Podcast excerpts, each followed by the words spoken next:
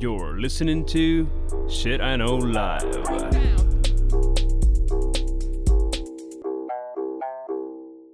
Доброго времені суток і слава Україні! З вами ваш любимий подкаст Shit I Know Live, і ми його незмінні ведучі Кріс Косик. І Діма Малеєв. Сьогодні в нас 92-й епізод, і ми вирішили з пропозиції одної, однієї з наших е, любимих слухачок поговорити про революції. Але вирішили ми говорити не тільки про революції в класичному його розумінні, тоді, коли люди один одного вбивають, когось скидають. Е, Палять шини, займаються різними такими речами. А і ми вирішили ще е, поговорити про революції е, в спорті, можливо, в медицині, в бізнесі, в мистецтві і так далі. Мгм. Діма, ти загалом себе як відчуваєш? Революціонером чи ні? Знаєш, я колись читав таку штуку, що читати книжки про історичні події дуже круто. Жити в історичній події це якийсь піздець. Е, да, да. Я, я навіть не знаю, я не відчуваю себе революціонером. Е, е, знаєш, завжди ти дивишся на, те, на тих, хто щось робить і робить набагато більше. І, і, і набагато круче, і ти думаєш, бляха, я ніще. А, і знаєш, що я ще от зрозумів? Я, Mm. Ми колись з тобою говорили, що ми хочемо залишити після себе, і я казав, що я хочу попасти в історію.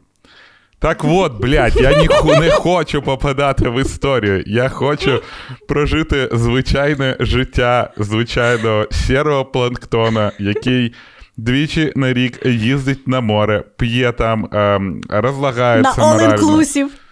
На all-inclusive, пожирніти, коротше, і здохнути, щоб до мене прийшли на похорон тільки мої рідні, і ті нарешті казали, блядь, нарешті відмучився і здох.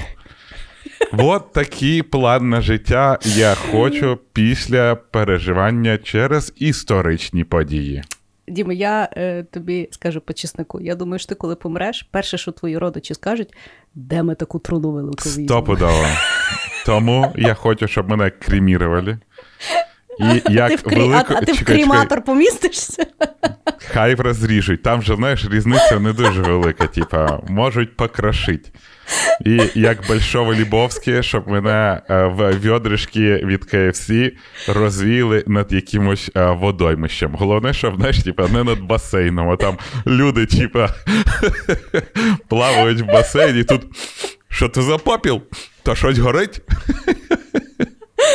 Я поняла. Слухай, я, я розділяю твою думку, що.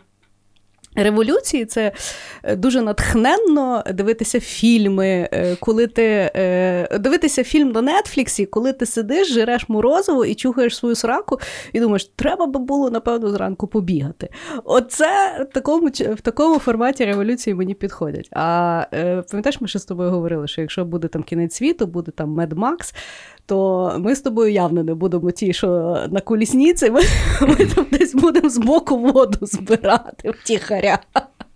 Я зрозуміла, знаєш, як цей період часу показав мені, що це щира правда. Цей період часу показав мені, що я би просто не дожив до періоду, коли з воду треба збирати. Я б, е, напевно, вмер ще під час перших, е, першого дефіциту. Знаєш, коли люди тільки почнуть, там вони за воду билися, я б вже вмер, коли люди почали битися за хліб. Слухай, до речі, е, ми так за трону заговорили. Я вже тобі скажу факт, про який я не знала. Я тільки недавно знала. Чим ми вже ділимося на тому подкасті, піздець. Е, Перед війною в ем, мого чоловіка помер дідусь. І так вийшло, що ми їхали на шопінг. е, Я вперше була на тому шопінгу, бо це виявляється, приїжджаєш в один, один там магазин, і там, типу, все є. І причому той магазин працює просто по дзвінку. Тобто їм немає сенсу просто від, ну, бути відкритим з 9 до 6, а в них просто на магазині з телефон, ти дзвониш, вони відкривають і тебе типу, Мгм. обслуговують. Ми, значить, приїхали, ну і там, типу, по списку я навіть не знала там такі речі. Там виявляється, що є, ну, типу, є такі перстені ну, дешеві. Міня, Мгм. ну, міняти там каблучку, знаєш, щоб цінні речі не хоронити. Ну, я того не знала. Коротше, труна, виявляється, має бути набагато вища, ну, бідовше, ніж людина при житті. І для мене то було так дивно, бо він дуже маленький був. Нам сказали там взяти якусь там більшу. Я думаю, як там ми Мгм. туди поклали, він якраз дійсно. Я думаю, що людина росте, коли помирає, чи що. І я, і я зараз думаю, тебе точно треба кремувати, то просто Та-да. стільки землі не вирити.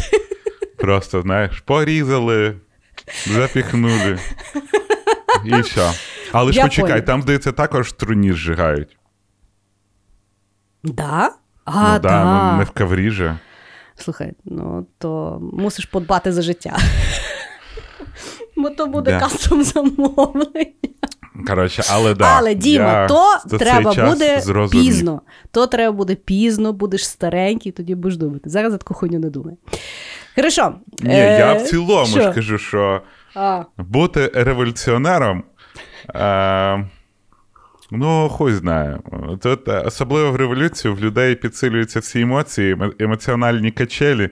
Один день ти революціонер, інший день ти зрадник, а я ж переживаю, то я, е, типа, просто на третій день би сам, знаєш, пішов Бога шукати. ну да, слухай, насправді революціонерам їм не везе, тому що е, в різних книжках по історії їх ну, про них по-різному пишуть. А Ну, оскільки, ми е, з з тобою вже люди ще- дійшли до того, що історія це не наука, історія, блядь, це навіть не історія, розумієш? Це точка зору. Це ідеологія. В тебе є ідеологічне виховання. Історія це навіть не про те, що було. Історія це про те, як треба це показати. Історія це сама брехлива наука. Це гірше, ніж статистика. Мені здається, астрологи, порозумієш, типа більше правди говорять, ніж історики. Слухай, зараз астрологи такі гроші з, з, з- зрубують гірше, ніж е, психотерапевти. На терапію вже ніхто не хоче ходити. Всі хочуть піти до гадалків, знати, що там зв'язки кажуть. Я, я, я, я не знаю, що відбувається в світі. Я те, що от, знаєш, е, для себе, от на який сьогодні 87-й, здається, день війни вже, Угу. я зрозумів: а в людей звідкись було стільки грошей. Це піздець. Вони можуть витрачати на астрологів, донатити на ЗСУ, донатити на волонтерів. Я не розумію, звідки в людей стільки грошей. Так. І це при тому, що ми проводили з тобою подкаст про фінансову блін грамотність, і я сказав, що я багато грошей відклав на декілька років. Люди, проводіть подкаст про фінансову грамотність, бо я не розумію, я, звідки у вас стільки грошей, а ще в мене сусід продовжує робити ремонт. Типа, Він Це просто розуміє, що він ту хату здати хоче. оптимізму. Е, не знаю, там якоїсь там фінансової грамотності, і ще при тому люди якимось чином стройматеріали знаєш, знаходять. Все тут розбомбілі, а вони такі: о, блядь, диви, нова пліточка, іспанська. Я просто. Я чесно, напевно, максимально я ахуєю, коли я піду і побачу, що хтось іде з бігтесті, розумієш? Просто, типа, в країні, де закрили Макдональдс, знайти Макдональдс. Ти знаєш, я десь бачила рецепт онлайн е, соуса Big Tasty. Срако соус Big Tasty. Я хочу просто Big Tasty. Я хочу жерти, щоб він по мені по мордяці, знаєш, розладився, щоб та срана е, е, капуста, яка завжди, блін, якось так хріново покладена, вона випадає тобі на штани. Да. От так хочу. Так хочу. Я просто як свиня. Я не знаю. Я... Я- вже в Твіттері написав: я віддамся так Big Tasty. Чесне я бачила. слово. Я бачила. Я бачила це, це, цю твою. Можливо, Хорошо. навіть за вчорашній.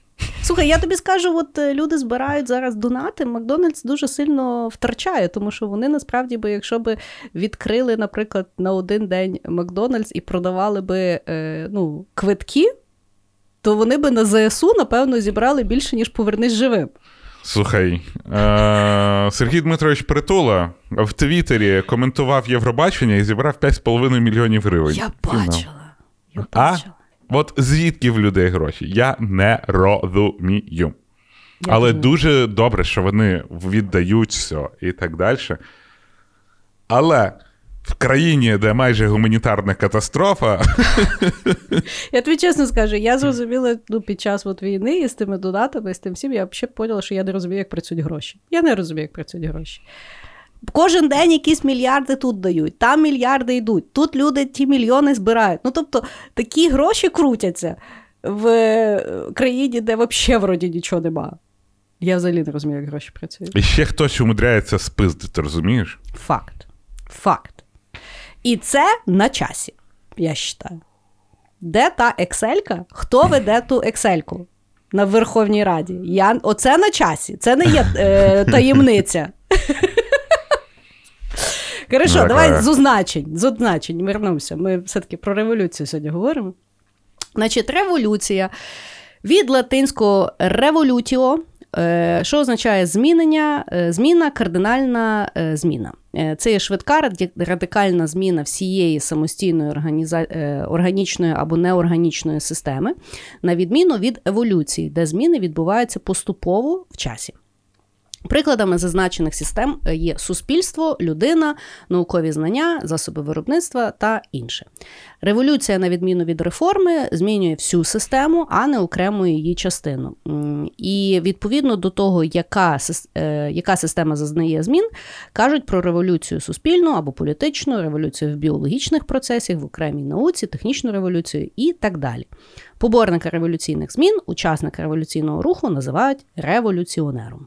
Виявляється, революція ще може бути і в біології. Я того не знала Ну, Так, до от. цього. Я правда не уявляю, що була квітка-квітка, е, ніч пройшла, і вона в мавпу перетворилася. Ні, ну там ж, напевно, довші процеси. Знаєш, як Ні, революція, власне, вона має бути бам! І все, все, все поміняло. Бо якщо поступово, це еволюція. ага, окей. Ну, Ну, така цікава. ну всяке ну, буває. Знаєш, в мене було впадло- іноді революція в животі, знаєш, происходить. Як я щось не то з'їм. Ну, там революція. Ну, да. Ну, ну що, Давай, Давай, стартуємо. Перше. Я Давай. буду говорити про революцію в медицині. У, давай. Да, революція, яка призвела до того, що кількість смертей серед дітей під час народження зменшилась з 18% до тільки 1%. Мгм. А, був такий чувак, Ігнац Філіп Замельвейс в 1860 році. І, ну, і іноді, знаєш, ти от читаєш про ці революції, виходиш, що це взагалі так недавно було, прям ну, сильно недавно. Люди 150 років назад. А, як полюбляли робити? Працюєш ти в морзі, знаєш, там розкрив якогось, типа, покопався, покопався, а потім уроженіця. Ну і де навіть руки не митиш і приймаєш дитину. Коротше, цей Ігнац Філіп Замельвейс, він побачив, що а, роженіці в, в якомусь там а, звичайному госпіталі, знаєш, вони вижива... в, в їх діти виживають набагато більше, ніж в якихось там госпіталях, де є хірургія, є куча от там, все-все-все, де самі круті доктора.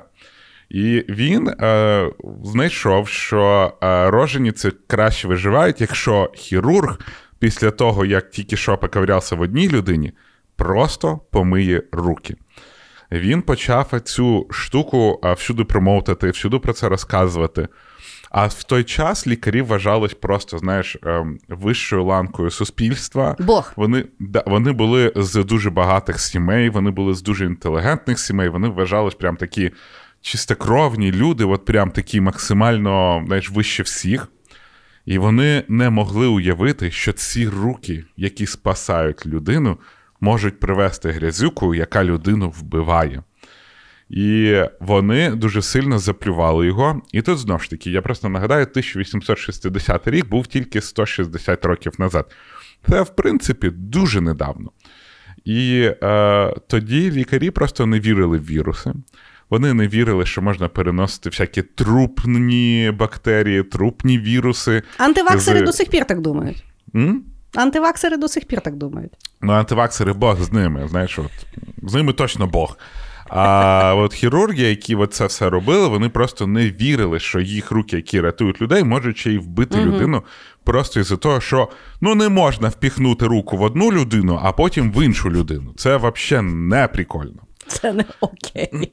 От, і е, Філіп Замельвейс настільки це все доводив, і йому ніхто не вірив, е, що він, коротше, зійшов з розуму. І, Ого. і- ну, бо він зрятував, він знав, як рятувати сотні тисяч життів Ну да. просто за дуже просту штуку. Просто помити руки, а ніхто це не сприймав, тому що вважали, що це просто так витрачений час. Ну, знаєш, от в них було мити руки не на часі. Але що змінила медсестра, до речі, Флоренс Найтінгейл. Вона це зробила приблизно там через здається, 60 років.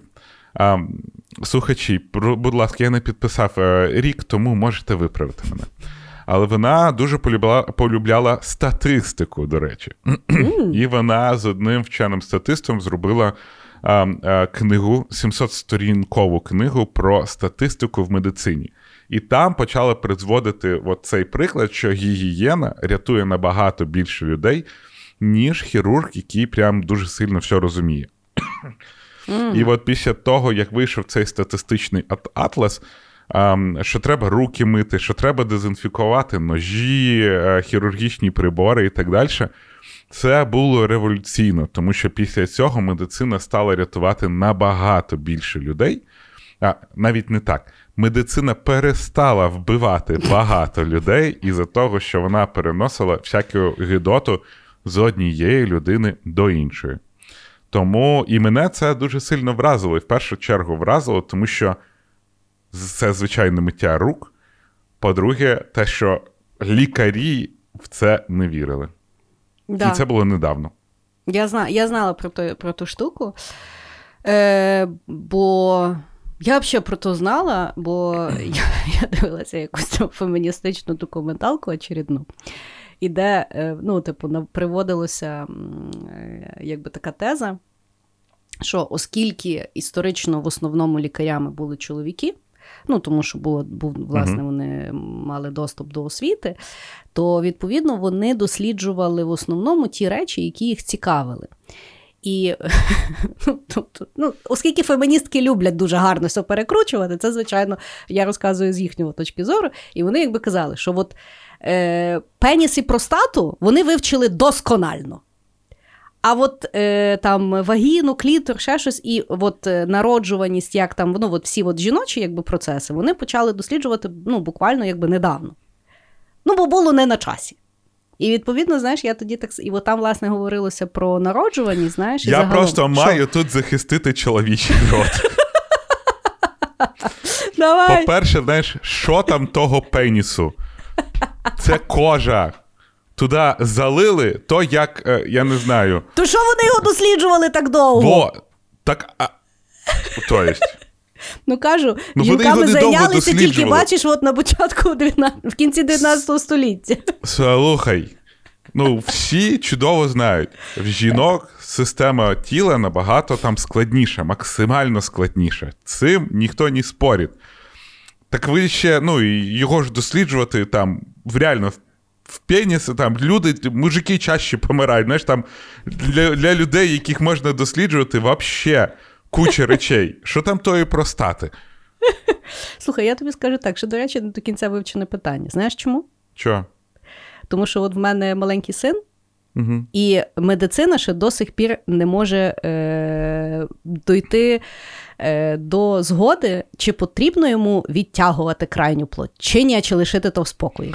Медицина тільки 160 років назад руки почала мити. Що ти вже про відтяпати? То можна їбанутися. 160 років, розумієш? Бачиш, Вони а ми з тобою недавно того, про що... нейролінк говорили. Про що? Про нейролінк говорили. До речі, там з ним що не так просто, всі обіз'яни здохли. А ти І... хотів собі впихати? Ні, я, я не хотів впихати. Я ж чекав, як воно і коли воно буде, але обіз'яни повмирали, і зараз не ясно чого. Я ну, думаю, через те, що їм життя. в голову запхали хуйовий чіп. Я я ставлю на то. Я взагалі думаю, що вони вмерли за те, що їм в голову щось запхали. Люди зазвичай вмирають, коли їм в голову щось пихають. Там біологія ми з тобою, ми з тобою Революція добре... в біології, от тобі бачиш? Революція в медицині відшитину. Е, запихати руку в одну людину і потім в другу то погано. Запихати щось в голову людині то теж погано. Я вважаю, що ми з тобою Перед доволі непогані медики. Можете виводити руку з людини в людину, але помийте нормально руку. Просто помийте ви таким чином врятуєте багато життів. Хоча тут, звичайно, велике запитання, якого фіга ви пихаєте цілу руку в людину. Випуск про секс ми коли-небудь запишемо. Після війни, коли буде на часі. Ой, хорошо. Ну да, слухай, я читала про то, і це настільки насправді тупо, бо е, я впевнена, що таких от революційних, дуже банальних речей є дуже багато. І це, от ми коли з тобою е, записували випуск про когнітивні упередження, дуже часто люди вважають, що ну, якби складну проблему має бути складне вирішення. Угу. І якщо є складна проблема і просто банальне вирішення, люди схильні його відкидувати, тому що ти що ви розказуєте? Тут ми тут життя спасаємо, тут, блядь, руки мити. Що за Я, блядь, 15 років на медика вчився. На руки ці сяв. Слухай, я тобі скажу. Ну е, я впевнена, що нас слухають медики. Е, Дуже вам дякую, що ви нас спасаєте і все таке. І, Але серед вас є такі орки, в яких дійсно є е, якби комплекс Бога, і ще оцей от комплекс е, всім розказувати, скільки років їм зайняло стати медиком. Тобто я розумію, що я 5 років почилася повчилася в університеті і вже була професіоналом. А ви повчилися 5 років в університеті і стали інтерном, потім ще та інтернатура, потім ще яка-то там хуюра. І тільки зараз ви можете когось лічити. Я розумію, але не я то придумувала. Нащо то кожен раз розказувати? Я просто вам хочу сказати, що комплекс Бога може бути в подкастерів, які видають всім комплекса Бога. Ні, я розумію. Слухай, факт. В медицині є ще така штука, що там, е, ну, от я колись слухав, я думав, що є якісь норми, да? Угу. що тобі можуть сказати по аналізам, здоровий ти чи не здоровий. Але кожна людина супер різна, і тому угу. вони кажуть, в межах норми чи не в межах норми. Угу. І а, в мене все життя з цим проблема, тому що я трошки більше норми. Да, І в мене завжди трошки або більше норми, або менше норми. І лікарі такі: тобі пізда. Я кажу, що? Ти по всім нормам взагалі погано. Я кажу, добре, ну, типа, а потім одна жі... я все время ходив, думав, ну все, ну то треба великий гроб, як ти кажеш, вибирати. А потім одна лікарка сказала, яка мені робила е, ехограму серця, вона каже: ну, в тебе трошечки товщина мишці там, вона більша. І вона мені сказала, але хер знає, ну ти і сам великий. І тут я зрозумів, я потім почитав, і видається, що норма це є якісь там тисячу або там дві тисячі знаєш, середніх людей проходять, да. по ним кажуть, та вроді здоровий, значить це буде норма. А по суті, медицина, ну. Вона від шаманства не сильно відрізняється, тому що ж люди часто не знають, як працює там, е, як це називається, е, принцип, там, де таблетки, які не працюють. А, е, Боже, зараз. Ага. Плацебо. Плацебо, плацебо. Да. Як працює плацебо? Зараз мені треба роз, розархівовувати слова. А, я да, так зразу не можу. Саме, знаєш, Як працює плацебо? А, Як в людей там працює рак, звідки він з'являється, яким чином він з'являється. Ну, коротше, це ж. Дім, я знаю, як працює плацебо, але я не скажу, бо мене клятий раціоналіст розіпне. Вот. Знаєш, у нас е, от от таке у нас розуміння медицини. Ми слухаємо клятого раціоналіста, який в одному випуску нам буде розказувати про якого чорта такий колір е, лосося, а в іншому, як працює плацебо. І для нас це офігенно здоровий авторитет. Да. Тому, якщо ми щось помиляємось е, в медицині, я вам пропоную відноситись до нас як порядні християни до невіруючих людей. О, До невіруючих людей, да. Бо цю авцу треба привести на путь істинний. Тому, якщо ми помиляємось, звичайно ж пишіть, де ми помиляємось. Да.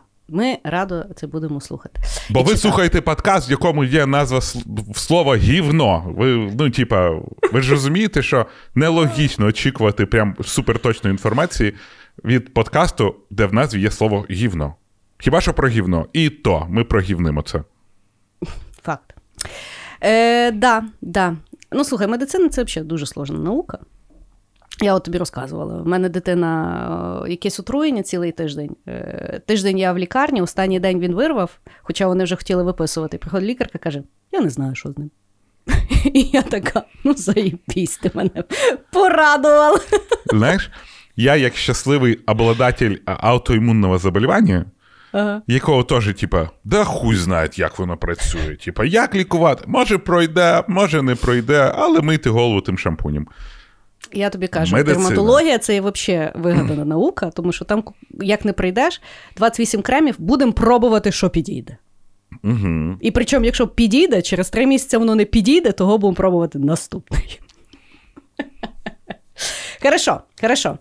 Значить, я почну свій перший хід. Я рішила, ну, радше про революцію, то хоч одну таку класичну революцію я вставлю.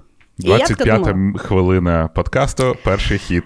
Це стандартно. Ми з тобою про труну багато говорили. Того воно зайняло якийсь час.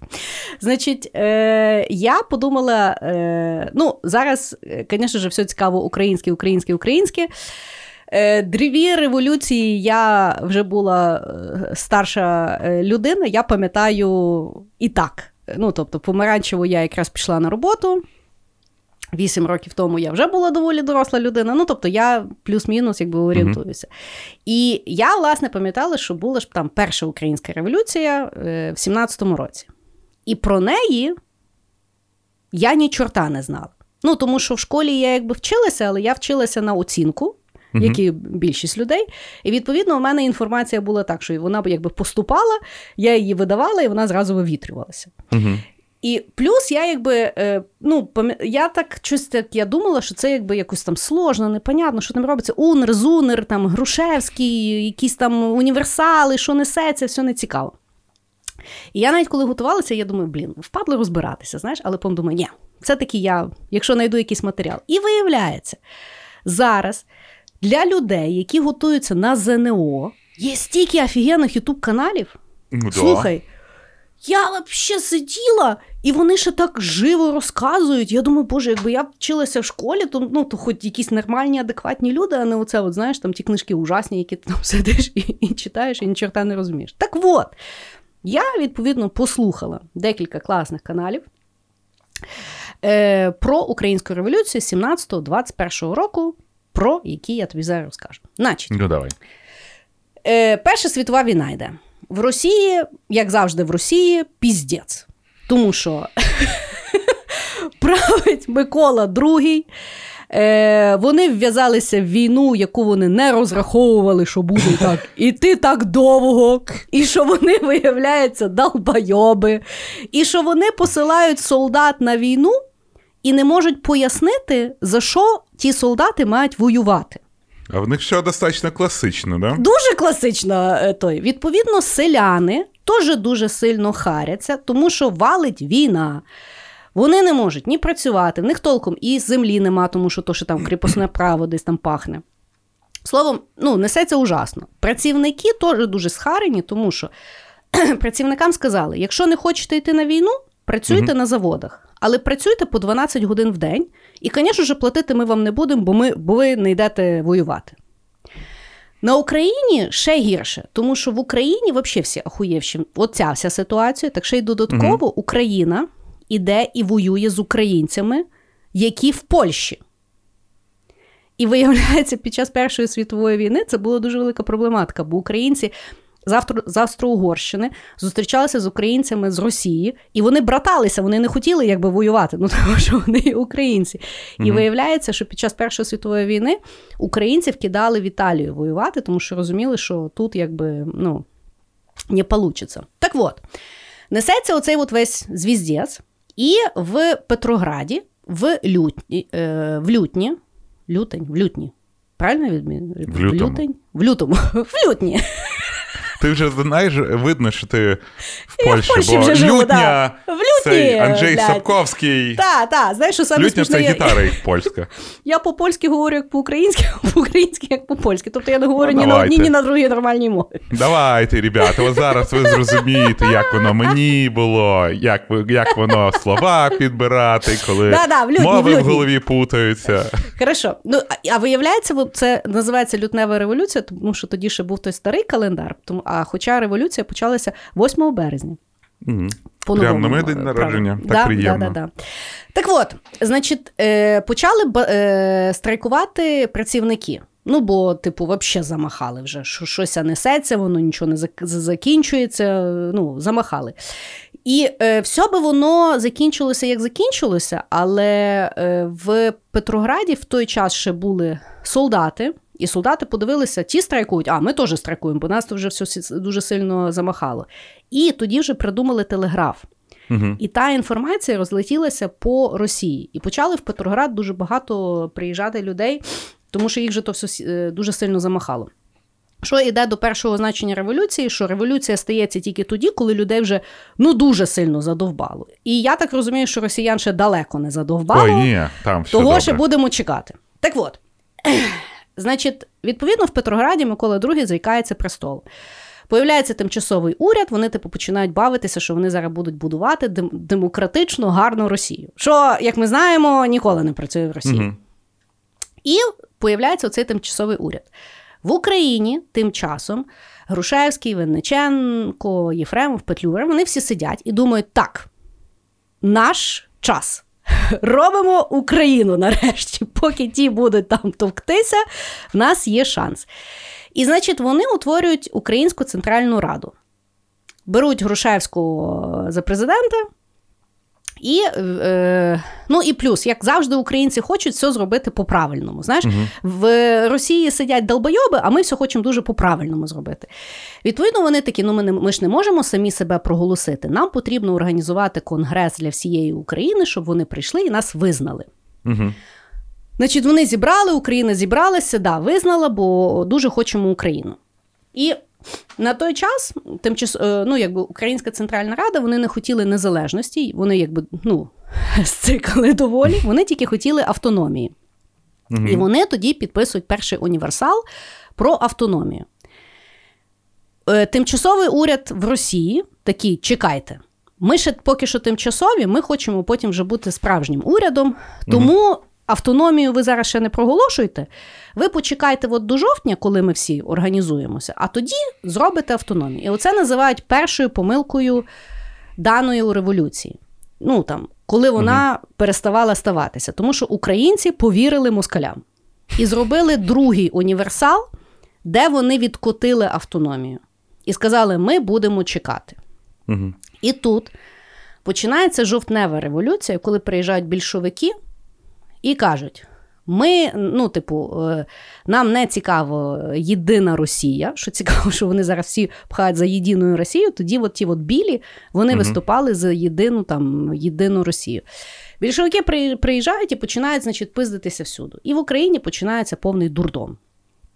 Тобто е, о, є оцей от УНР, Мгм. який виліз з Української центральної ради, тобто е, є та республіка. Є, значить, ЗУНР. Це в, е, в Польщі українці теж зібралися, кажуть, так, давайте так. Ми воюємо з поляками, ви воюєте з росіянами, і потім об'єднаємося. Мгм. І все якби получиться. І е, не вийшло, тому що е, УНР він був такий доволі ну, без яйок. Мгм. Тобто вони так і тих слухали, і сих слухали, і не сильно той. І тому Зунер, по суті, завалився, тому що вони стільки воювали з поляками і чекали, що Унер їм дасть ну, якусь допомогу, а ті не дали. Додатково е, появляється Махно. Він взагалі був анархіст. Він, значить, сидить на півдні і каже такий: ви мене взагалі всі заїбали. Я тут почитав анархізму, мені підходить. І він, значить, ходить і там, значить, е, визволяє. І виходить, що не вийшла українська революція, тому що було дуже багато українців, які робили різні організації, між собою не могли домовитись, за що вони. Тому що навіть в УНР частина була, що е, ліпше бути з більшовиками. Частина вірила, що ліпше бути з білими, тому що їх підтримувала Атланта. Мгм. Бо тоді, якби там е, Франція, Британія, вони якби хотіли, щоб білі перемогли, ну бо вони з більшовиками не хотіли домовлятися. Мгм. Тобто ті товчуться. І ще є поляки. І відповідно, це оце, е, ну, дуже сильно ковбасилося, і більшовики перемогли. Ну, бо, і що саме цікаве, от я слухала, більшовики перемогли, е, по-перших, їх підтримував народ, як не дивно. Хоча вони створювали е, тоді називався червоний терор. Тобто вони приходили до українців і у них просто мародерили. Ага, знайомо? Мгм. рекетірували вони там. І, але більшовиків підтримували, тому що в них було дуже простий меседж. І я так розумію, що вони цим користуються по сьогоднішній день. Правдивий він неправдивий. Землю селянам. А Унер з селянам каже: ні, ну чекайте, ми не можемо вам дати земля. В нас буде там правила, в нас будуть закони. І селяни такі сидять, кажуть, ні, то щось сложно, давайте ліпше з більшовиками. І тому, власне, знаєш, мені от було ну, цікаво почитати, що, на жаль, історія дуже себе, дуже себе повторює е, в форматі того, знаєш, як мені здається, що зараз е, от війна в Україні виходила, тому що дуже простий був меседж. Ну, бо він взагалі дуже простий. Угу. Хоча і, да, хоча і е, в росіян от, е, вони користуються тою самою формулою. Е, Дуже простий меседж. Знаєш? Ну, ну. Ну, типу, в них меседж е, е, своїх не бросають. Все. І вони не розбираються. ну, це правда. Розумієш? Тобто Ну, люди, них люди, люди, не люблять, меседж, люди не люблять складно. Мгм. Люди люблять просто, як би воно там тупо не звучало. І тому, знаєш, коли раціонально зараз звертаються до людей, які підтримують Росію, мені здається, що потрібно просто правильний меседж назад. Там, е, Йдіть нахуй. Ні, або, наприклад, е, е, я не знаю, в Європі багато грошей. Типу, будьте в Європі, маєте багато, у вас багато грошей? Ні. Ну, Якось так. Але Ну, от я, знаєш, я, я дуже довго не розуміла от весь той заміс ем, України, але мені здається, що її правильно можна зрозуміти тоді, коли. От мені чим сподобалися ці канали на е, у- українському Ютубі, тому що вони дійсно пояснюють мінуси українців. Не в форматі, знаєш, що от українські там. О, це я вперше зрозуміла, що акт злуки, коли там Зунер і Унер вони об'єднувалися, це була дуже Мгм. формальна штука. Вони там за роки потрималися і все. Але по факту ну, нічого воно не дало. Ну. Ну і знов, знаєш, нічого не дало, тому що не змогли разом щось робити. Да, да, да. Ну, але зараз, тьфу-тьфу-тьфу, вроді все разом робиться. Ну, але зараз не революція з іншої сторони, зараз тупа війна. Да. Да. Ну і теж, знаєш, ми ж з тобою говорили вже на якомусь подкасті. Розділення України на західну і на східну це є дуже, е, ну, якби, прокривлівський меседж. Дуже. Тому, і тому я, я от коли про це читала, я розуміла, в чому наратив, що вони говорять, що Ленін придумав Україну. Тому що вони, ну, типу, вони говорять, що Ленін прийшов і він окреслив оцю от територію. Угу. Та він, блядь, не окреслив, воно було окреслено, бо люди, блін, товклися вже хуй знати скільки часу, називалися Україною і все, все, все, і він просто хотів їх трохи, ну, е, щоб вони не кіпішували. Придумав він сраку свою. Ну, знаєш, в них там. Е, якщо послухати про кремльовських пропагандистів, вони там, знаєш, беруть якийсь е, временной період і кажуть, от так було правильно. Знаєш, таке, типа, Ну, да. ігіл такий сраний, типу, як, як ігіл казали, що. А, ну, мусульманство розвивалося, Коран розвивався до 14 там, сторіччя. Все остальное це від, від, від лукавого. І вони Мгм. теж так вибирають, і ти, ну, ти такий, а ви тоді хто? Ну, ви взагалі монголи, що ви достались? Я тобі скажу, вони дуже довго готували ті меседжі, тому що от я готувалася до, до, до цього випуску, і я якби почала там, знаєш, по різним іти ютуб каналам і відповідно різні там, знаєш, ті ужасні документалки російські, які вони роблять для їхнього телебачення. І насправді ще з 17-го року вони пушують оця от хуйня, щоб на самом деле Україну придумав Ленін. І я така дивлюсь 17-й рік. Я думаю, йоп твою, мать, от воно долізло. Да, тому навряд чи воно скоро закінчиться, коли вони так довго готувалися. Та-да. І люди ж не розбираючи, підіть на канал про ЗНО. Щось непонятно, там так добре пояснюють.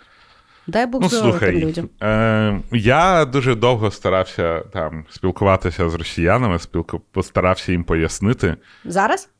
Ну, та і після, знаєш, після початку, коли в мене була якась надія. Угу. А, але вони. Ну і це дивно, тому що зараз от Віталій Гордієнко зняв про Максима Каца, якого я декілька разів згадував. Знаєш, я передумав своє відношення на рахунок Максима Каца. І, Мгм. і, е, і от в, в Твіттері Макс Кац якраз е, написав, що от про мене такий ролик зняли, я хочу прийти на канал до людини, і ми можемо подискутувати. Угу. І йому кажуть: та нахуй ти потрібен. Ну, типа, ти ж розумієш, що це відео про тебе, але воно зроблено не для тебе. Воно зроблено українською для українців, щоб українці знали, що ти гандон. Нахуй ти нам треба. Да. І е, прийшла велика кількість росіян, які вважають себе ліберальними росіянами, і такі. А чого то ви про нашого каца плохо пишете? Он революціонер. Ти їм кажеш, да нам похуй. Ну просто можете зрозуміти, що вас, ну, типа, кожен росіянин навіть якщо він проти Путіна, він все одно несе в собі оцю імперіалістичну культуру, імперіалістичні замашки. Mm-hmm. Є русські города mm-hmm. в Україні. І ти такий, да йо, вашу мать, ви навіть самий ліберальний ліберал, говно їбане. Ні, та от, ну, тобто, просто взяти по аналогії будь-яку країну. Да? От е, в Франції, от тобі є різниця? Там хто там проукраїнський, не проукраїнський. Похуй, сидіть в Франції, розбирайтеся. Саме Точно так само в Росії. Мені похуй, підтримуєте ви, не підтримуєте, ліберальні, ви Путіни. Заберіться з кордону і їбіться в себе на території. Не пхайте мені, блядь, ні історію, ні там ще щось. Єдине ну, русське пространство. Почему? В них там купа, ну тобто, от в них же ж була е, з Францією вони воювали. Французи майже до Москви дійшли. Того в них лишилося слово бістро, ще щось. Французи, я впевнена, їбали тих їхніх Марусь і і Наташ, і там купа таких, ну, типу, ісконно французьких дітей. Ну що вони до вас приїжджають чи ні? Ну точно так само до України не пхайтеся. Я, от, в принципі, не розумію аргументу е, хороший русський, поганий русський. Добре, хай буде добрий, хороший, е, фашист, мені похуй, хай сидить в себе в хаті. Ну так, да, є тільки одна класифікація. Росіянин на території України, росіянин не на території України. Все. Так, так. Ну що, давай, 40 хвилина, другий ход. У, Це буде довге. Коротше, я вирішив не брати історичні революції. Молодець. Тому що У мене теж нема. Там, ну, типа, там чорт ногу сломить, і mm. е, дуже багато всяких точок зору. Тому я буду говорити про класичне промишлена революція. Uh, Промислова давай. революція. Давай. Промислова революція це революція, яка відбувається в економічно-соціальному ем, стані країни, коли вона коли вона переходить від аграрного до індустріального свого етапу розвитку. І а, їх насправді було дуже багато цих промишлених революцій. І мені здається, от нещодавно була промишлена революція, е, промислова революція третьої хвилі. Вона десь проходила в 1950-х роках. Складові е, того, що взагалі е, промислова революція могла статись. Це перше, це текстильна промисловість. Це те, що люди почали е, прясти не вручну, тобто не бабця почала е, плести там носки, а mm-hmm. люди почали е, використовувати пральні. Пряль, пряльні. У, пряльні? Пряльні ну, машинки. то, що воно е, та. ткань? Та-та-та. Вони почали робити, е, ну, вони почали використовувати машини для того, щоб mm-hmm. робити а, нитки mm-hmm. із шерсті або льна. І, mm-hmm. коротше, ну, ну насправді, якщо так подумати, то нитки це дуже круто. Вони дуже багато нам подарували. І люди, е, крім того, що почали там, я не знаю, могти можливість там зробити собі якийсь одяг достатньо легко, воно стало достатньо просто, воно стало достатньо швидко. А, І і людям змогли там допомагати в холодні періоди, змогли дуже сильно воно повпливало на те, що люди почали там завішувати вікна і всякі інші штуки. Коротше, текстильна промисловість дуже сильно вальнула нас до того, що ми почали використовувати машини. Звичайно, це паровий двигун. Паровий двигун він був е, ще створений, мені здається, в тисяч, за 1775 році. А, І для початку парова машина взагалі використовувалася для того, щоб воду з шахт відкачувати. Але потім вирішили такі, ох, ніфіга собі, то можна електричну. Ну, типа, е, майже, як це назвали? А, ну, коротше, можна було використовувати силу пару для механізмів. І це призвело до того, що в нас, до прикладу, з'явились перші поїзда, які використовували паровий двигун. А, Ну і далі, як виявилося, що зараз парові двигуни все ще використовуються там, де не можна використовувати, до прикладу, гідроелектростанції. Тобто, воно ще де, де, де. Ну і плюс це дало а, створення мого любимого виду аніме, яке називається а, у, стімпанк. От таке. А що це за тип аніме? Ну, стімпанк це е, дуже часто анімешки, які показують, як би розвивалось людство, якби ми далі використовували паровий двигун і mm. не придумали би е, електрику або двигун е, внутрішнього згорання. Mm-hmm. От. Mm. Ну і, звичайно, металургія. Металургія, яка, е, по-перше, ми змогли використовувати. Ох, вибачте за російську, кам'яноугольний кокс. Е, тобто ми почали ну, по, по суті використовувати вугілля замість е, замість всяких замість дерев для того, щоб е, щось робити. Ну і е, ми створили таку штуку, як доменні печі, для е, того, щоб отримувати там чугун. І після цього, в принципі, ми почали мати доступ для того, щоб створювати велику кількість металів і виробів з металу. Mm. Тому зараз я на тебе дивлюсь з алюмінієвого макбуку і, і, і, і куча речей. А, Ну і е, промислова революція призвела нас до того, що ми перестали е, жити на городі, перестали тільки вирощувати їжу, а е, почали розвивати в цілому науку. Е, почали створювати якийсь наш бит, такий, який ми знаємо. А, І ну і от. от. І мені здається, це дуже важлива зміна, дуже важлива революція, де ми перейшли а, якби з села до міста. Ну, я не знаю, як це назвати. Е, Ти знаєш, я от. Ну, ти розказуєш про промислову революцію. Ну, тобто, зараз це є все, всі речі, які ми сприймаємо, як як можна було інакше да. жити. І я постійно думаю, а що може от зараз поміняти наше життя, так що от ми будемо виглядати як е, орки якісь. Не можна орки казати. Ладно, як? Ну, якісь ну, селяни теж погано казати. Кого можна не обідати? Нікого зараз. Ми в тому світі, де можна можна тільки не боятися обідати русню, знаєш. Все решта... називати то гріх. Е, Ну, ну тобто, якісь неандертальці. Не, неандертальці, ну, да, Вони вже всі вимерли, там да, вони ніхто не образиться. Їх ще можна обіжати, вони всі були всіх Їх гендерів. вже можна обіжати. Все нормально. Хорошо. Значить, е, І що класно, неандерталець це є безгендерна особа. Тобто да. можна... Ти бачиш, наскільки вони були прекрасно, прям, а... дальнозоркі. Так от, мені от цікаво, на сьогодні, е, який такий винахід може е, змінити нас як суспільство, е, от в концепції взагалі мислення, угу. що ми не андертальці, а от це наступні там люди Атлантиди. В тебе є ідея? Цифровізація. Яка? Цифровізація. Типу, безпертя? Ну, воно ж не тільки безсмертя. До безсмертя це дуже багато кроків треба перейти. І там Футуристи кажуть, що в нас, скоріш за все, буде спочатку е, часткова кібернетизація, це там, де ми є зараз. Тобто в людей вже є кібернетичні протези, uh-huh. в людей з'явиться, коли обіз'яни перестануть вмирати, нормальний нейролінк, який дасть можливість людям використовувати там, ну, до прикладу, різного роду там екзоскелети. Знаєш, от люди, яких там перелом шейних позвонків, які можуть рухати тільки головою, а так угу. вони зможуть просто рухати всім тілом. І це вони вже по суті будуть кіборги. Угу. А, Зараз там в людей заміни ну, там дуже круті протези. Мені здається, вже зробили електронне око. Е, яке вирощують mm, в людей, в яких клас. ок немає, вони його починають доєднувати. Там зараз ще трошки проблеми з ну, аналізом сигналу, щоб мозок почав розуміти.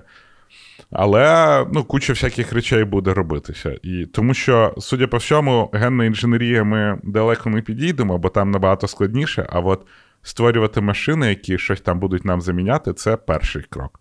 Угу. Другий крок це коли ми зможемо перенести себе в машину, тобто цифрово, цифровізувати свій мозок і перенести його в машину. А третій, угу. коли ми створимо свій світ, в якому ми тільки електронні мізки будемо, і ми будемо згадувати. А? Метаверс? Ні, ну метаверс це початкова концепція. Я думаю, що угу. ми розумієш, ми стараємось перенести реальний світ, віртуальний світ. Але коли ми будемо повністю в віртуальному світі, тобі не буде потрібно, до прикладу, там стул, мебель, концепти зовнішності і так далі. І що людей не буде? Ну, будуть. Ну, от тут е, ми будемо їх згадувати як неандертальців. Будуть там твої пра пра пра пра Ви всі будете, ви всі будете в Клауді, а я буду з козами? Ну, Сама в селі? Якщо знаєш, якщо Чуєш? ти з нами в клауди не підеш, ти, скоріш за все, будеш в Черноземі. Mm. Ні, мені подобається концепція, що всі в cloud і, а в мене все село з козами. Мені підходить. І русні нема. От пер, от мені здається, в cloud треба окремий cloud, знаєш, як в Westworld там було. Якийсь окремий cloud, щоб русня туди поскакала, і ми її закрили і навіть не знали, де то. Я щось так подумав, що якщо тобі потрібен, е, щоб ми дивились на себе як на неандертальців, то можна просто тіктоки русні дивитись. Ну, Вони там, блядь, в них оці. Е...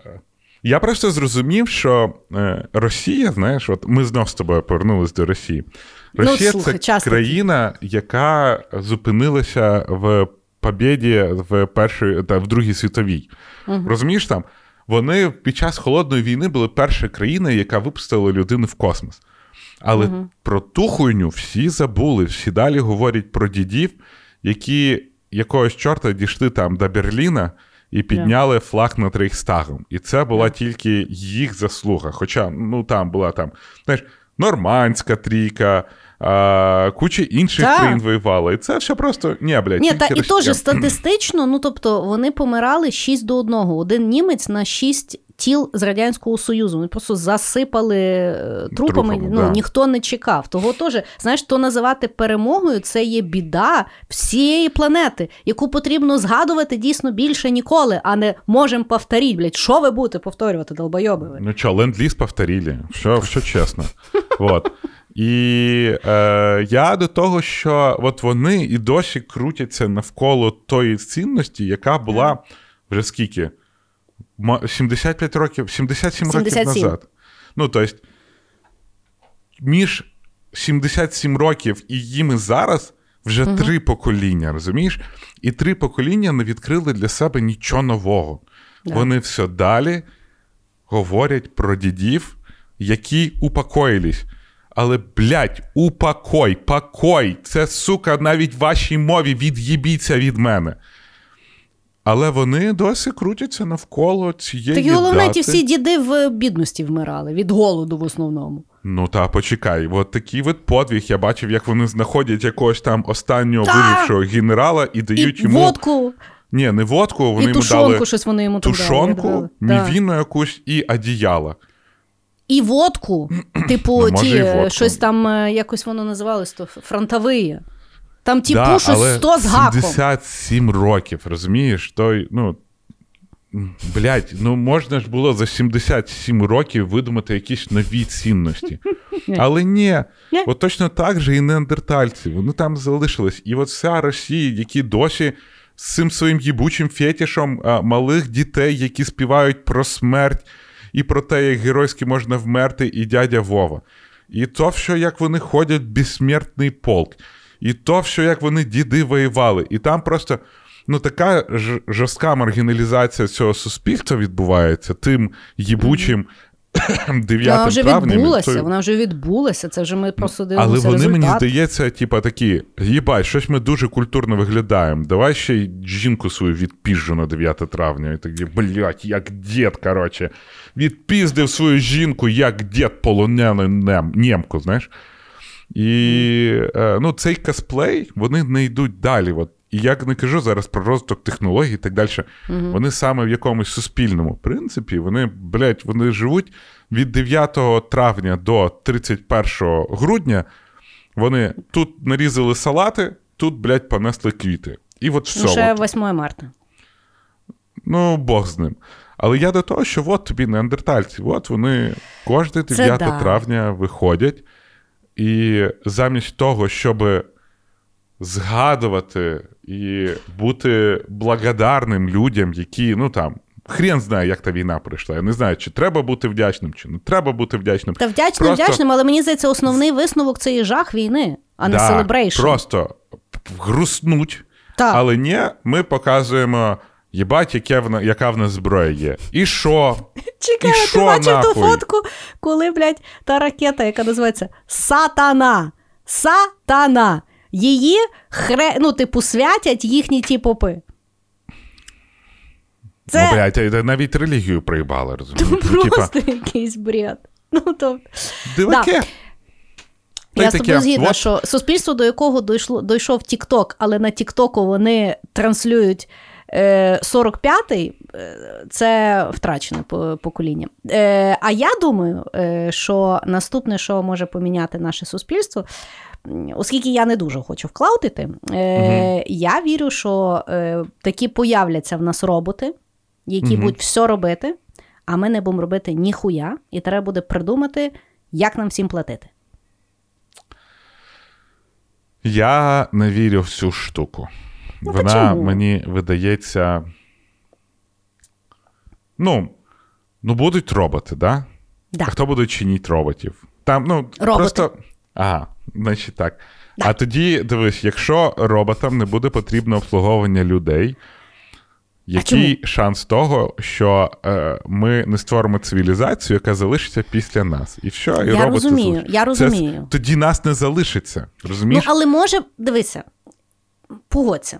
Е, штучний інтелект може прийти до логічного висновку, що людство є непотрібне, Угу. але і, в принципі, оскільки ми не знаємо, як працює штучний інтелект, бо ми не знаємо, як наш інтелект працює, особливо коли взяти росню, взагалі ми не розуміємо, як е, людина Ну, ми може не, не розуміємо, як працює інтелект. Давай Да. просто підведемо. Значить, от, відповідно, можеш теоретично прийти штучний інтелект до висновку, що служити людству є заєбісь. Ні, ні, ні, тут же не в тому тема. А в чому? Штучний інтелект може навіть не буде хотіти нас знищити. Угу. Я до того, що людство, яке просто собі існує. От е, е, знаєш, чому в зоопарках дуже тяжко е, виводити тварин? Ні. Тому що в тварин нічого не загрожує, в них дохіра ідей, і вони такі, нахуй мені ці діти. І... Я їх розумію. Я, їх, я їх розумію. Вот. І отут людство, якому не треба нічого робити, не буде мати сенсу. І тоді, ну, і так зараз е, проблеми ж з е, репродукцією людей дуже великі, тож там опускають ці норми, про які ми з тобою говорили. І е, люди дуже часто вибирають не народжувати дітей, це їх власний вибір. І е, та просто ми зникнемо як, як вид, тому що ми все зробили, що мали би зробити. Е, а з пробірочки? Та, а толку, а навіщо це буде робити? Люди перестануть хотіти дітей. Навіщо їм це потрібно? Окей, я розумію. Ну, добре, добре, добре. Всі мої мрії ти береш і просто Та навіть коли ми створимо на, на, на наших подкастах. Давай я тобі так скажу. Навіть коли ми уявляю. створимо людство, створить роботів, які все буде робити за нас, Так. тебе вже навіть твоя, блін, остання каза вже здохне. Просто бо нам до цього ще дуже довго. Добре, а ти мені скажи, ти би, якщо би купляв собі робота, ти би купляв роботу дівчинку чи робота хлопчика? Каже, дівчинку. Питання закрито. Хорошо. Я Мій- в комп'ютерних іграх завжди вибираю дівчинку. А, тому що, ну, типа. Ну, по-перше, ми так далеко до того, щоб створити. Е, не так, дай я тобі так скажу. Якби зараз, коли я там сексуально активний чоловік, і в мене був, була б можливість е, брати робота, який схожий на жінку, і ну там зі всіми прибабасами, я б точно вибрав жінку. Ну, типа. Ну да. Бо ну то просто е, я отримую більше естетичного задоволення, коли я споглядаю на жінок. Але розуміючи, що такі роботи, від яких я отримую е, задоволення е, саме ну, от, естетичне, Я. з'являться тоді, коли я, скоріш за все, вже буду не сексуально активним чоловіком. Я можу казати зараз вообще що завгодно, блядь, в вигляді собаки. А кстати, був би робот в вигляді собаки, я б, напевно, взяв робота в вигляді собаки. Тому що. Ну, Ніж типа, собаку. Ні, ні, ні. Тому що на, якщо робот схожий на жінку, я не можу йому сказати служить. Ну, типа, Чому? ну такое. Ну, ну, блін, ну це якось морально неправильно. Знаєш, я. Слухай, от ти тільки що сказав, я подумала, ну це ж насправді на психіку лю- людство дуже хірово буде створюватися, бо в людей появляться раби, бо не всі ж будуть з повагою е, ставитися до е, роботів. І я тепер розумію, як в тих футуристичних фільмах є завжди якісь хворі баби, які відстоюють права роботів. А, Коротше, от, і ти нам не зразу можна хворі роботів. баби, знаєш, типа. Ну, бо вони завжди так, ну, типу, в е, фільмах завжди показують е, всіх активістів як хворих феміністок. Ну, так Ну, то склалося. Ну, так склалося. А де ви зараз, феміністки? А де ви боретесь за рівні права для всіх? А? Да, де ви? Чому ви не захищаєте Коли- чоловіків? Да, коли закривають кордони і забороняють чоловікам Так, виїхати. коли в ЗСУ є де жінки, де є феміністки? Де? Так, А хуя да, да. робити парад десь там, в Варшаві, або в Кракові, Да. або, блядь, в Сполучених Штатах Америки. А? І ми більше з Дімою про це поговоримо в наступному секретному подкасті. Такий от тізер. Пізда вам феміністки. Да. Хорошо. Е, мій наступний ход. Е, година прийшла. Та Давай, може, менше сьогодні кроків зробимо. давай, давай, давай ще, ще по два. Да? Давай. Три, три зробимо. Давай. Три. Хорошо. Значить, е, в мій наступний е, буде е, революція в спорті. У. Да. Причому дуже-дуже недалеко. Коротше, що ти собі уявляєш, коли я тобі скажу спорт, легка атлетика, прыжки в висоту? Бубку. Сергій Бубка Так. біжить. Палкою, перестрибує спиною. боюсь? Що? Мені завжди там вели, коли з шестом цим бігали. Да. Я подумав, бля, як же страшно на нього сракою напригнути. Значить, е, рік ішов е, 1968. Не недалеко. Взагалі недалеко. Значить, 1968-му на Олімпіаду, е, літні Олімпійські ігри, е, приїжджає, здається, це в Мексиці було, приїжджає мужчина, якого звали Дік Фосбері. Дік Фосбері він був студент, він дуже фанатів від легкої атлетики, але він дуже хреново пригав в висоту.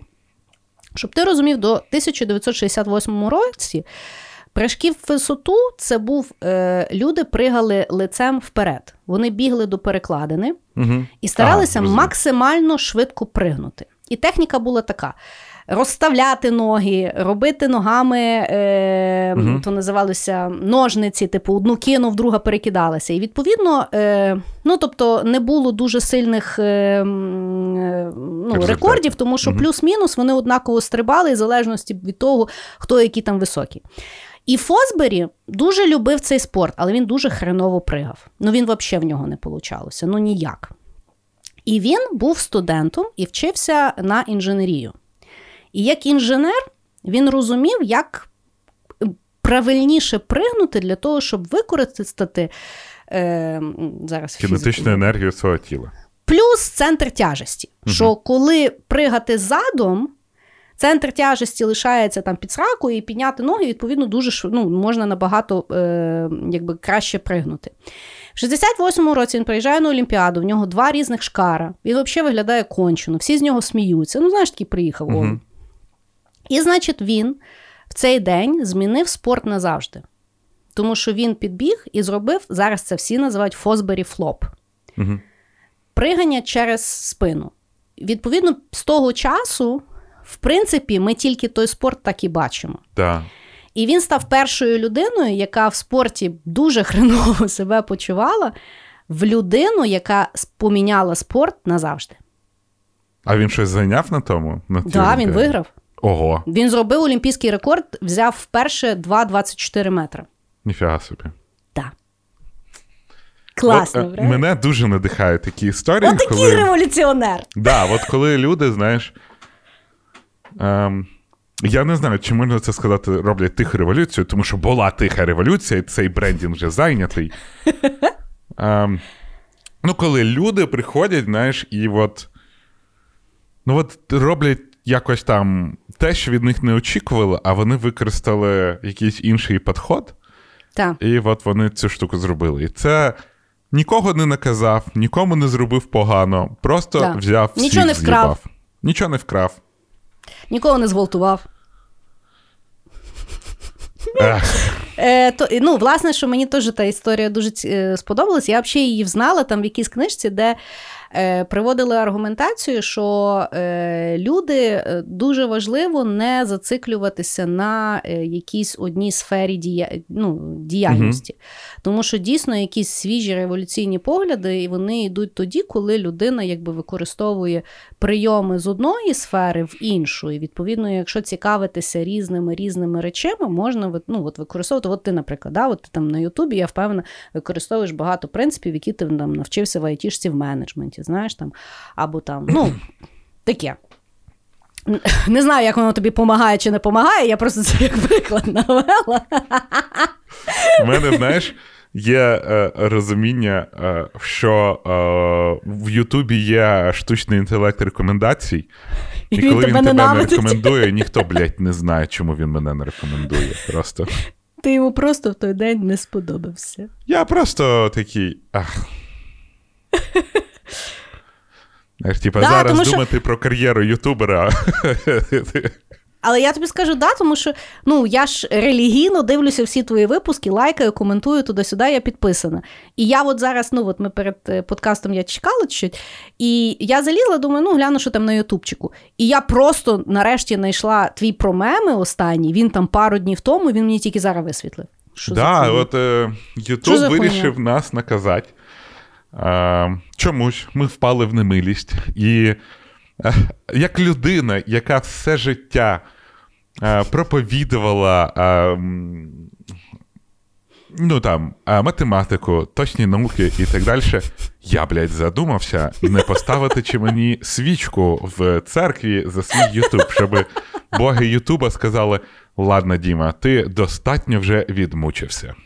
Діма, я маю, як ти розумієш, в мене є багато контактів. Я маю астролога. Хоч? О, да, аст... мені зараз астролог. Вона тобі Дай, скаже, дасть, типа, де твоя Венера, знаєш. Да, де твоя Венера, куди рухається твій Марс, і взагалі, що тебе треба зробити? Да, і все-таки стану кристал, буду натирати кожен раз, коли викладаю відео на Ютубі. І, можливо, Марс жаліться наді мною, поговорить там з Зевсом, і боги Ютуба скажуть, ладно, Дімон, от ми тебе трошечки порекомендуємо. Ти, блядь, показав мужність, стойкість. а, Зрозумів, як жагу, рухається всесвіт, щоб ти рухався разом з ним, а не проти нього. Да, коротше, якщо нас слухають тібетські шамани, ребят, я з вами також готовий поговорити, бо ще трошки, і я закрию той Ютуб нахер. Хорошо, Таке життя. давай секреточку далі. Давай секреточку. Ребяточки, як бачите, в нас було багато чого поговорити, бо ми давно не записували, тому сьогодні менше кроків. Але секреточка, Але любові так само. да, але секреточка для наших улюблених глядачів, е, патронів. Ти бачиш? А ви не поки, да, бачиш, а ви поки послухайте наш чудовий джингл. Хороша в нас секретка. Я думаю, давай виходимо. Давай виходимо, бо щось це його. Я ж Да. Розкачегарився від того, що я не знаю, як себе вести. Чи правильно я поступив? Чи... Та все Бо- правильно. Я кажу, треба бути людиною в першу О. чергу, а феміністкою, шеків в другу чергу. Людяність ніхто не відміняв. Блять. Тому мій останній крок буде Так. серіал Клан Сопрано. У, давай. Чому серіал Клан Сопрано, який я не дивився? Я теж не дивилася. Але в якийсь момент е, телевізійна індустрія, е, як вона працювала? Були студії, які робили контент. Любий. І телеканали, яких сотня тисяч мільйонів, особливо в Америці, де є кабельний канал, то там кабельний канал можна зробити в себе в квартирі. А, ці телевізійні канали купували цей контент, між ними вставляли рекламу, і бізнес отак от крутився. А, із-за того, що каналів дуже багато, а студій не дуже багато, всі показували одне і те саме. Можливо, там були різниці, але в цілому ти один фільм мог, міг подивитися на декількох каналах, або один той же серіал йшов на декількох каналах. І був такий канал HBO, який подумав: да ні, ребята, що то говно? От що то говно виходить, як ми, як ми будемо далі жити? І вони вирішили зняти серіал, який назвали Клан Сопрано. І вони зняли його зі студією, але не свої гроші, і викупили його повністю. І сказали, що клан Сопрано будуть показувати тільки на HBO. І за тої штуки, і за того клана Сопрано, коли люди знали, що є серіал, який можна дивитися тільки на HBO, і Який ніде виглядає інше, як кіно. люди почали купляти, коротше, підпис... Ну, тобто в кабельних каналах вони почали купляти пакети, де є HBO. Рейтинги HBO вирісли настільки високо, що навіть е, новисні канали з, під час виборів не могли зрівнятися. А якщо серіал Клан Сопрано йшов, то все, вішай гайки. Всі дивились HBO. І це така невеличка штучка призвела нас до того, що зараз у нас є стрімінгові сервіси, такі як Netflix, HBO, Amazon Prime і так Хулу, далі. яке я не можу підписати, йобаний. Hulu.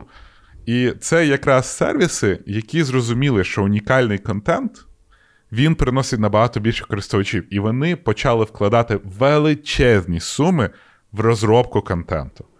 величезні. Це просто був, був цей клан Сопрано революційний серіал, який привів до саме от концепції серіалів агромінні гроші.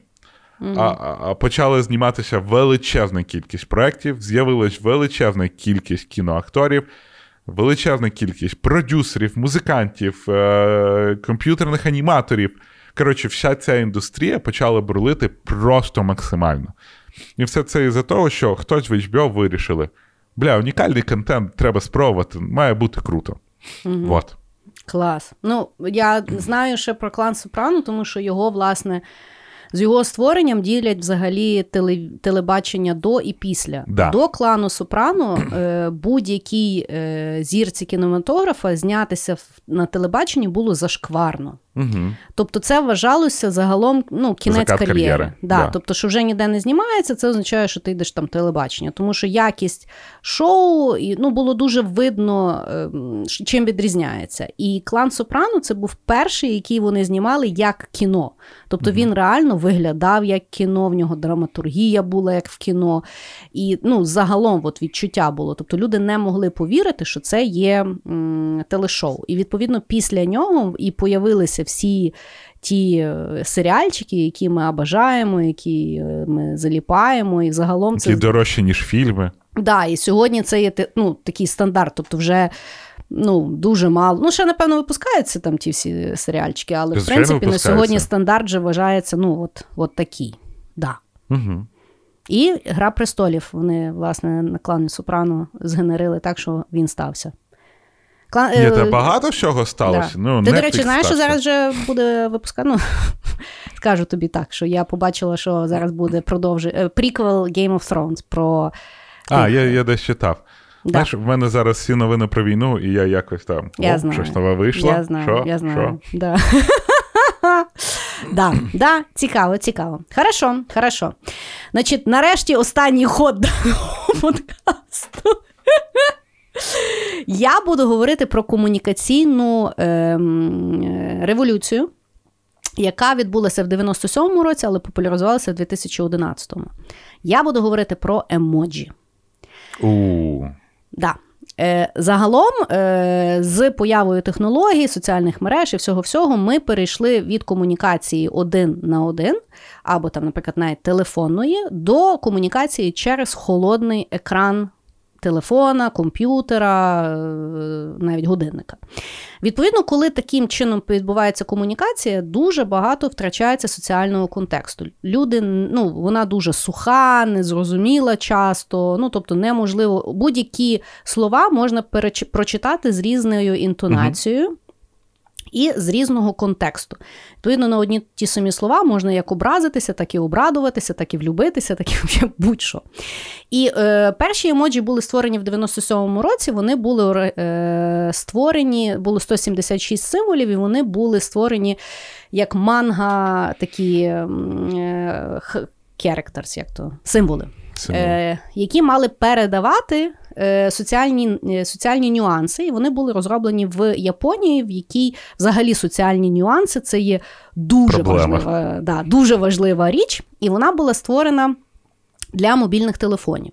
І вони були там плюс-мінус популярні, але ну, тобто, той чувак, який їх придумав, е, то тільки, здається, пару років тому цей оригінальний набір хтось купив за кучу-кучу бабла, але ну, в принципі він якби на тому не сильно зробив кар'єру. Але популярність набулися емоджі, такі, які ми знаємо сьогодні, в 2011 році, коли е, iPhone включив їх як е, свою клавіатуру. Угу. І от тоді от понеслося.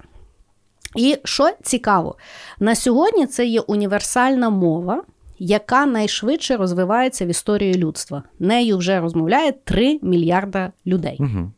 І це дуже-дуже круто. Що цікаво, статистично говорять, що люди, які використовують емоджі в своїх переписках, більше займаються сексом і частіше ходять на побачення. От Она маєш. Она маєш. І це навіть я довела, бо я приїхала в Нью-Йорк до свого друга, який дуже сильний інтелектуал, і він на Tinder і не міг ні з ким домовитися. Я кажу, дай мені телефон. Бо я завжди дуже люблю брати в людей Tinder, бо я ніколи на ньому не була, бо я вже тоді була одружена, коли придумали Tinder. Я дуже там розлякався. Кажу, дай мені телефон. Я, коротше, йому домовилася на вечір з двома бабами. А я кажу, як ти то зробили? А він від, від, він відкриває переписку і каже: Ти що, сумасшедша? Ти що наділала? А я там сердечки, ще щось. А я кажу: ти що думаєш, що баба має заслужити твоє серце, щоб ти серце кинув? А він да. Того да. Я був на початках зародження емоджі, ну, дивився. А, я пам'ятаю, наскільки люди до них відносились негативно. Угу. Всі казали, що а, це повернення до єгипетських іерогліфів. Угу. І так я для себе відкрив єгипетські іерогліфи. І мені здалося, що це настільки заєбісь. Ну, типа, ти досі можеш єгипетським іерогліфам показати якийсь контекст. Угу. Наприклад, в мене в Твіттері український прапор сить на Да, російський бачила. прапор за допомогою емоджі і єгипетського символа пісаючого хуя. Угу. І е, емоджі, я з цього погоджуюсь. По-перше, емоджі, особливо зараз в ремоут світі, ми з цього колись говорили про це, що Да. Це не зашквар використовувати їх в документах, це не зашквар використовувати їх в листах. Це нормально, це просто показує, що ти все ще людина. Да. Е, і... Яка розуміє сьогоднішню соціальну е, Необхідність. матерію. Ну і плюс молодняк, люди, які зараз е, починають працювати, вони отримали свій перший телефон з емоджиками е, тоді, коли попали в інтернет. Ну да. І для них емоджі це нормальна мова, як англійська. І вони Так. це дуже добре розуміють. І треба це приймати і не відпускати. І ще цікава штука. Мені здається, я не пам'ятаю, чи це міф, бо я колись давно, знаєш, от ти колись давно читав якісь, якусь статтю, вона в тебе відклалась. Що читав? Коли читав? Якого хера читав, ти не знаєш. Угу. Про чувака, який створив цю клавіатурку емоджі. Угу. Мені я не буду відповідати за чесність. Це якісь воспоминання, а можливо, це навіть мені приснилося, ви вже самі вирішуйте. Коротше, це був якийсь truck driver, Так. і він попав е- в аварію. І Мгм. він лежав в лікарні, і коли він лежав в лікарні, він е- читав якийсь журнал чи читав щось в інтернеті і знав про App Store. І він довго думав, що йому випускати, що, що зробити, і він вирішив, що о, курва, а от є емоджі, і треба клавіатурку. І тоді можна було клавіатурку додати. І він найняв якогось програміста, якому це пояснив, і вони перші додали е, клавіатуру з емоджі. Ну, чи, чи то не клавіатуру, чи то аплікушку, з якою можна було копіювати і вставляти, ну щось там таке. І вони от цю штуку додали, і вона стала суперпопулярною, і от це iOS з них викупив. Apple викупив. Але знову ж таки, я не впевнений в точності цієї історії, бо я не пам'ятаю, звідки я взяв цю інформацію. Але мені тоді стало Клас. блін, оце круто, коли я Клас. думаю, що емоджики то якесь гівно, людина взяв і на цьому е, гівні заробила дохрініща грошей.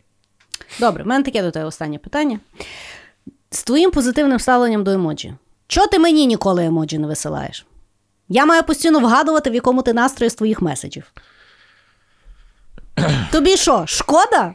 Мені не шкода, але ти мені завжди по ділу пишеш. Я, в Я мене тобі коли... завжди з емоджиками пишу. Да, але ти Завжди. мені, коли по ділу пишеш, в мене включається робочий мод. Я такий, так, треба чітко, без деталей, без цього, все, щоб було от я поняла. по на Я такому. поняла. Якщо ти мені напишеш як життя, я може там. Ні, ти мені на то теж сухо пишеш, нормально. Але чекай. Типа, емоджики треба включити. В мене великі пальці. Я завжди, типа, знаєш, я емоджики можу вислати, коли я щось швидко печатаю, і замість там букви Z, до прикладу, тикну на емоджик, і в мене, типа, а, я не знаю, завод, гроші, зелень, а, вагітна. Типа, от я тобі це відправлю. Що це значить? Хрен знає. Але добре, Але я буду порадує. використовувати емоджики в спілкуванні з тобою. Дякую. От дякую. Ну що, будемо прощатися на цій веселій ноті, слава Богу.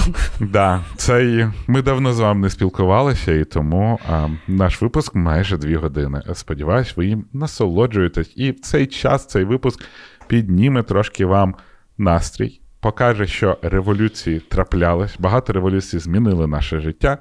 І будемо сподіватися на те, що в швидкому майбутньому станеться якась революція, яка змінить наше з вами життя, і ми зможемо, щоб революція така, щоб ми повернулись до нашого звичного життя. Бережіть себе і пока-пока. Всім пока!